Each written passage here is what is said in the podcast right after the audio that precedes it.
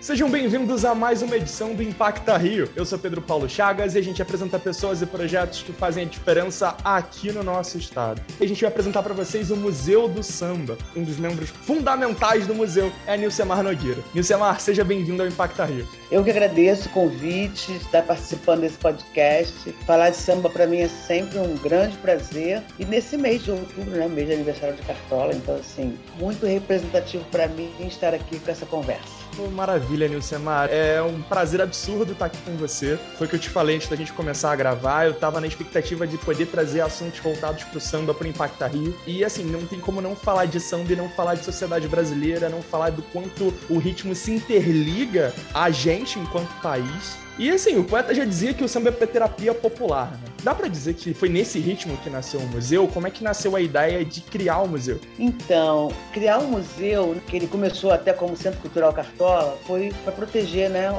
do apagamento da memória do Cartola junto à Mangueira.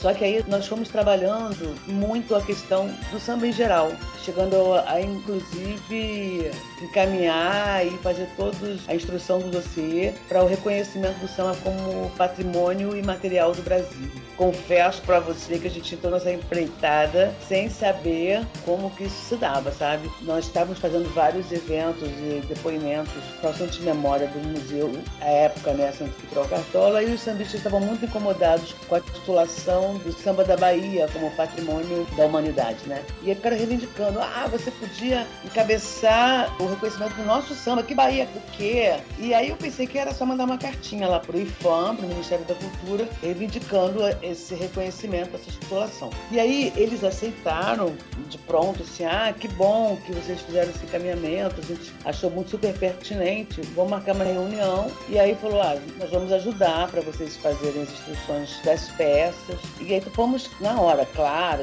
só que era um trabalho hercúleo louco, porque era não só instruir o dossiê, era contar toda a história do samba, fazer um documentário de uma hora, fazer um curta de meia hora, um inventário com todo o levantamento possível de documentos, fotos, vídeos, enfim, tudo que existisse sobre o bem a ser encaminhado. Um abaixo assinado, no máximo possível, dos segmentos do samba, dizendo está de acordo com aquele reconhecimento e que estava ciente desse encaminhamento e da solicitação para o registro. Desafio posto, vamos nessa. Isso fez com que a gente reunisse muitos documentos, muitas fotos, muitos, muitos vídeos, e que levou, então, a criar o Centro de Documentação e Pesquisa do Samba. E com isso, naturalmente, o Centro Trocartola mudou de razão social e passou a ser o Museu do Samba. Nesse trabalho todo que a gente fazer para o reconhecimento, para o registro do samba,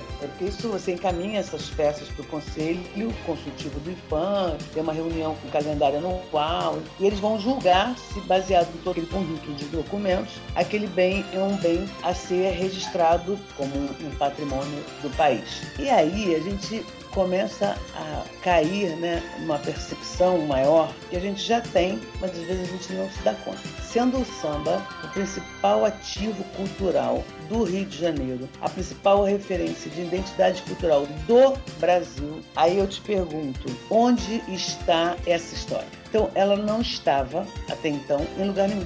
Você tem pouco da história do samba esparsa, hoje em dia nem tão pouca mais, né? Porque são 20 anos de batalha que tem a nossa instituição e passa por esse questionamento que a gente faz aos pesquisadores, às universidades, ao governo, sobre essa não representatividade e a não preocupação de preservação do samba. Então foi por isso que nasceu o Museu do Samba. Ali a gente começa, primeiro, constituindo um centro de documentação, uma biblioteca referência, fazendo bancos de depoimentos de todos os sambistas de referência e hoje, infelizmente, até 50% deles já faleceram, Monarco, Nelson Sargento, Delegado, Djalma Sabiado Salgueiro. Então a gente conseguiu pegar ainda vários fundadores de várias escolas de samba. Com isso eles tornam um acervo único, singular, né? Muito rico e, também, né? É, e muito rico. E quando você pensa também a outra importância de ter essas narrativas quem é que está, sabe, não é alguém pesquisando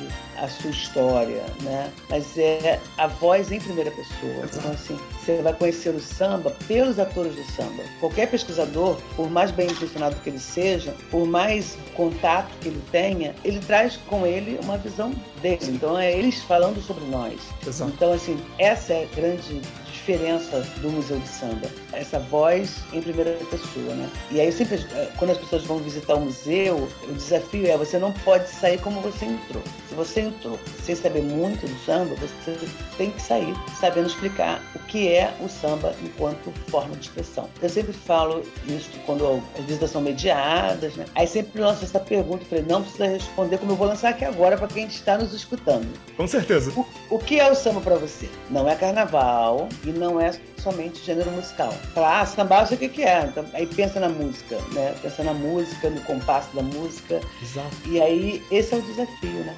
De poder contar essa história e fazer conhecer. Se ela é a principal referência de identidade do povo brasileiro, nós estamos fora do Brasil e falamos, ah, sou brasileiro. Aí vamos dizer o que pra você? Ah, país do samba, futebol. Exato. E aí, como é que o brasileiro não sabe o que é samba?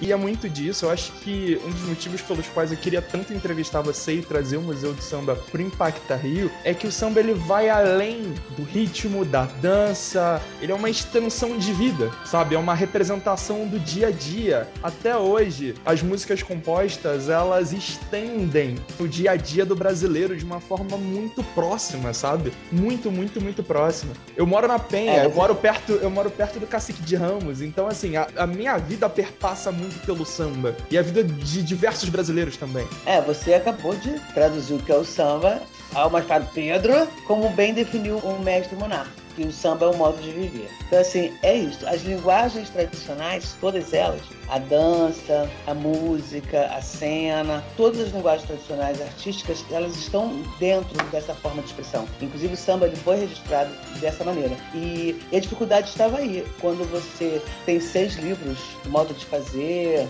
é, de saberes tradicionais, do lugar, e aí o samba estava em todos os livros, né? É, como é que a gente ia fazer esse recorte? E qual livro seria o mais apropriado para registro. E aí foi em forma de expressão. Como você acabou de apontar um território, que é o território do de Ramos, e que essa prática vai estar sempre recheada da música, da dança, da comida. Aí você tem também uma poesia, todo um lado de poesia específico fora o compasso, né? E a riqueza, uma riqueza enorme nessas variações, né? Samba de partido alto, samba de enredo, samba de terreiro, samba de break, enfim, mais de 20 variações, né? Então, os poetas, o samba, né? Todos eles uma peculiaridade ímpar também, né? Então você reconhece Nelson Cavaquinho, Cartola, pela harmonia das suas músicas. Isso é muito importante também, porque são mestres que não seguem tendências.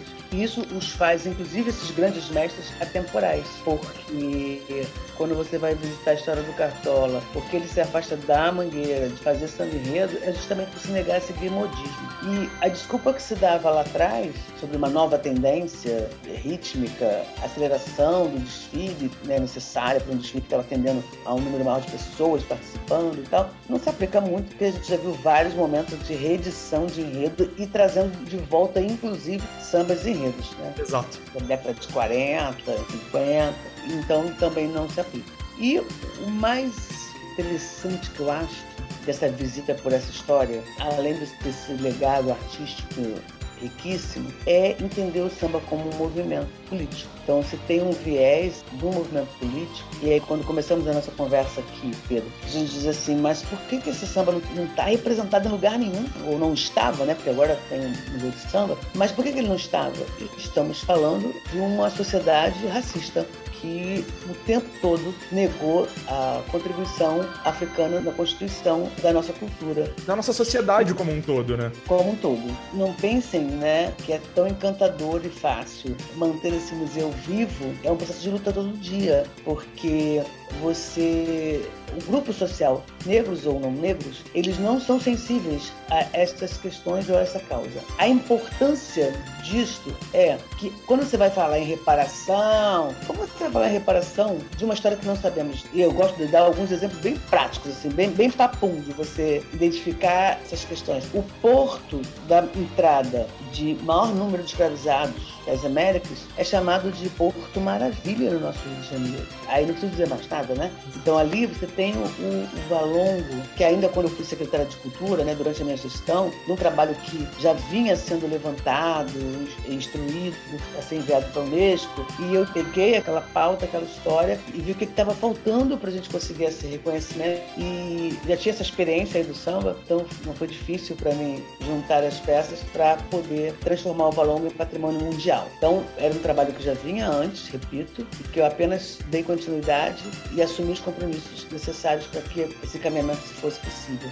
E isso vem trazendo esse reconhecimento. O Museu de Smithsonian construindo parceria com vocês, o Prêmio Atitude Carioca premiando o museu esse ano, que é um baita reconhecimento. O quão significativo é para vocês ver a resposta desse trabalho com duas décadas de museu, vocês mantendo esse museu com muita raça, com muita dedicação, e é o que você falou antes, tentar apagar nossas histórias por muito tempo. Então, a gente tem um espaço onde a gente pode dividir essas histórias com novas gerações é algo que esquenta o coração. E eu queria passar essa sensação para os nossos ouvintes. É bem assim mesmo, assim, no começo estava ali quase que sozinha, pensando como, unindo alguns amigos que foram me ajudar a erguer, receber um espaço físico para criar esse lugar, tem 7 mil metros de coisa, sabe? O resultado quando a primeira exposição perante que a gente fez nas escolas, depois eu voltar numa dessas escolas para até Adolfo Bloch, convidada para uma agenda que já era da escola toda, no mês de novembro, e aí eles montaram uma exposição do samba, as crianças. Eu quase não consegui fazer a palestra, porque eu fiquei chorando o tempo todo. Eu falei, gente, um dia era só a minha voz,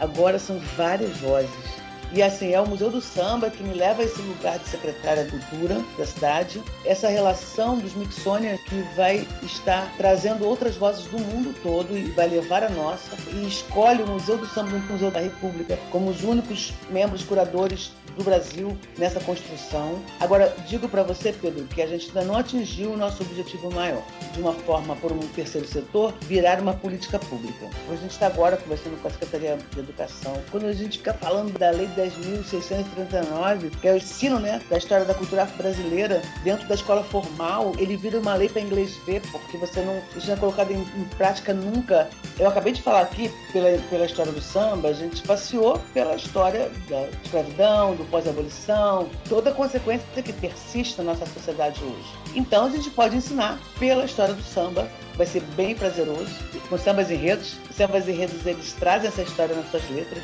estudar a história do Brasil e estudar a história do, do negro e de uma liberdade que ainda não chegou. Então, o museu ele tem um trabalho de educação patrimonial com as escolas. Tudo isso que eu estou falando para vocês aqui, a gente já faz. O importante é que, que seja, será uma política pública, porque a gente já tem essa experiência, dessa metodologia de fazer. Também com a capacitação de artistas, de produtores. Nesse momento, a gente está tendo um curso que chama-se curso de agente cultural. Todo ano o Museu do Samba oferece o curso de agente cultural. A gente tem um pré-vestibular social. Na primeira turma, que a gente fez o ano passado, a gente aprovou 50% da turma para universidades públicas, com 60 alunos e para diversas carreiras, comunicação social, enfermagem, enfim, várias carreiras. O emocionante, inclusive na formação do grupo do pré-vestibular social do Nazica, que é uma parceria com o Educa Samba, né, que é um parceiro que a gente tem, que é um, um amigo que trouxe esse, um, um, outro grande amigo que é o Carlos Ferrão, que, na verdade é, chama-se Educa Samba, que era fazer isso em todas as escolas de samba. Então eu falei, vamos começar aqui para a gente avaliar os prós e contras e tal. Na transversalidade das disciplinas, a gente vai trabalhando outras questões. E o importante foi o depoimento dos alunos na formatura. O importante também não foi só passar no vestibular, né? mas foi tudo que eu aprendi aqui sobre mim mesmo. Né? Então, assim, é você se conhecer, conhecer como que você está inserido nesse sistema e entender que seu lugar é onde você quiser. Então, a gente conseguiu atingir essa meta, eles reproduziram isso nos discursos deles de agradecimento no final do ano e propaganda que eles fizeram né, sobre aquela oportunidade, o que foi no primeiro ano mais difícil de você... Como eu já tive uma orquestra de violinos também, eu tive 10 anos numa orquestra de violinos. Aí, para formar a primeira turma foi um parto, assim, né? Porque você, você gera a melhor oportunidade com os melhores professores, mas é, às vezes a, aquele grupo social ele não está preparado para entender que aquela é uma grande oportunidade. Ah, isso não me pertence, isso não é para mim, né? E a orquestra de violinos foi um exercício nesse sentido de você fazer o outro pensar, meu lugar é onde eu quiser. Também era um desejo ver aquelas crianças falando da sua identidade cultural e com propriedade de dizer, não deixa nada a desejar para Bach, Beethoven, etc e tal. Mas com propriedade, não porque, ah, não, porque eu sou, eu sou do samba, então o samba é melhor do que a música clássica. Não, é dizer com propriedade, não, porque a questão harmônica, melódica e tal é tão rica quanto e tal. Então ter essa propriedade de dizer por que, que meu samba é bom. Meu samba é bom porque ele é rico mesmo. Então, hoje, ver Natan Amaral, que até tinha um anúncio da Nextel que mantinha, mantém ele ainda no exterior, ele agora é um concertista mundial, passou numa das maiores escolas de música da Áustria e ele é mantido pela Nextel, voou, né? Ele e outros. A Juliana, às vezes eu vejo na, quando tem o The Voice Kids ela tá lá tocando violino. Agora tem uma orquestra da Secretaria de Estado, Chiquinha Gonzaga, em que várias crianças egressas desse nosso projeto Museu de Samba são monitores, que é um projeto de educação musical nas escolas públicas. Então, assim, quando eu penso, por exemplo, na agenda cultural da Liesa, da lavagem da Liesa pelas baianas, isso não saiu da cabeça da Liesa, isso é uma ativação do Museu de Samba. Quando a gente trabalhou a representação das baianas nas escolas, quando a gente estava protegendo as baianas que estavam sendo expulsas das suas escolas, porque eles começaram a botar peso, né? Transformar as baianas em figura de enredo. Isso porque os novos carnavalescos não sabiam a história do samba e por que aquela figura de baiana persistia, Exato. independentemente do tema nas escolas. Então ela tem uma questão de representação ancestral. Então a gente tem que cuidar disso e fizemos um, um cortejo à lavagem da Pedra do Sal. Convidamos todas as escolas a, a mandar baianas para esse evento e eles se emocionaram como você, porque eles se emocionou aqui um pouco com as histórias que contei e repetiram esse evento na Sapucaí. No nosso caso, a gente fez encontro das baianas do santo e do samba e aí eles passaram a fazer só as é, baianas do é, acaba sendo, né? Porque acaba que as baianas das escolas de samba, colégio de santo e virou o calendário da lavagem, abertura do Carnaval do Rio de Janeiro. Com isso, a gente devolveu o empoderamento das baianas nas suas respectivas escolas. E nesse momento, se você for olhar tempo, na questão temporal, na linha temporal, você vai ver que sobe aí alguns ícones, algumas figuras que elas vão se tornando grandes. Tia Nilda, na Padre Miguel, Tia Glorinha, no Salgueiro. Então, a gente vai iluminando essas figuras.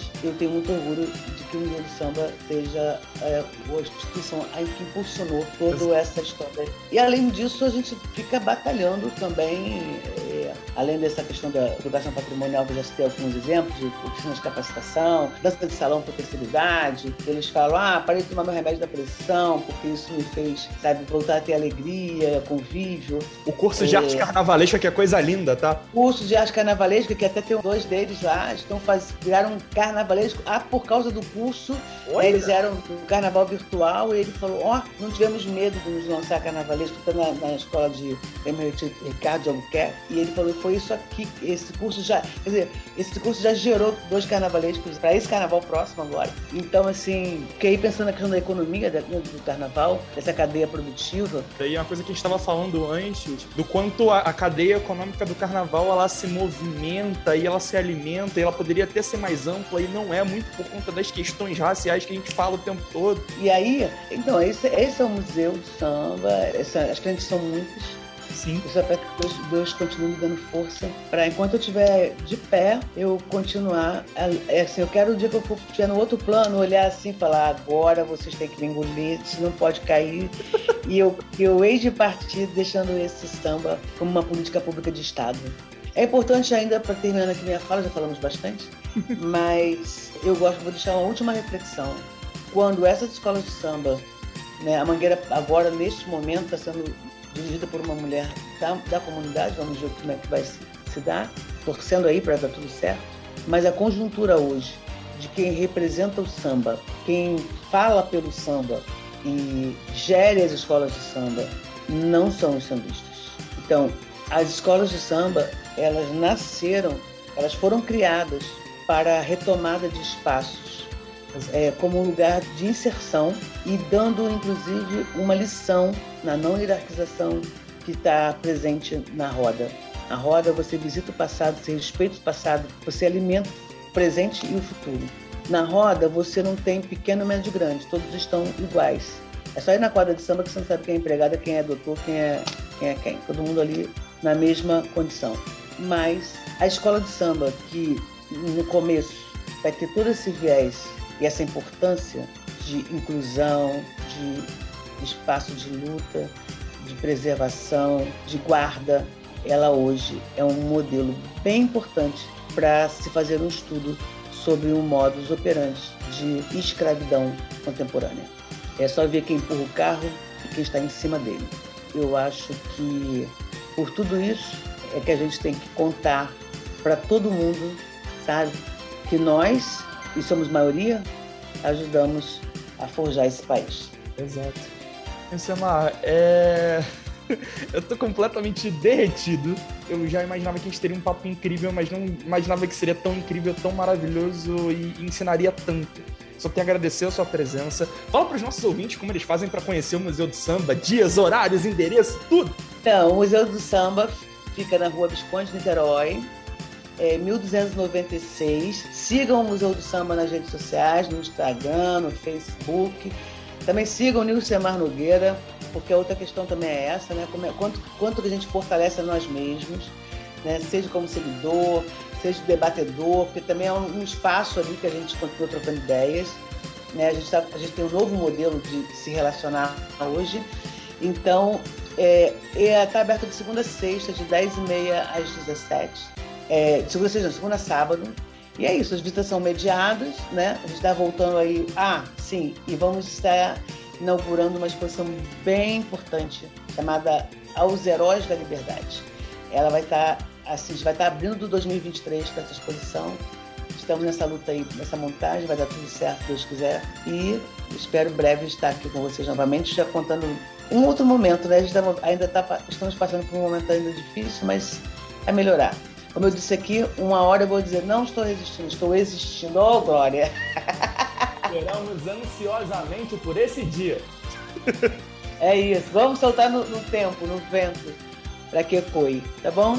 Muito obrigado pela presença de verdade. Foi um prazer ter você. E é um prazer ter vocês nos ouvindo. Esse foi mais um episódio maravilhoso do Impacta Rio aqui na Antena 1. Até a próxima. Até a próxima. Terminando aqui cantando um pouquinho de, de Nelson Cavaquinho. Sol há de brilhar mais uma vez. A luz há de chegar aos corações. Do mal será queimada a semente. É isso, gente que possamos sorrir, que possamos ter mais amor nessa terra. Que o amor Obrigado. seja eterno novamente. Muito obrigado, gente.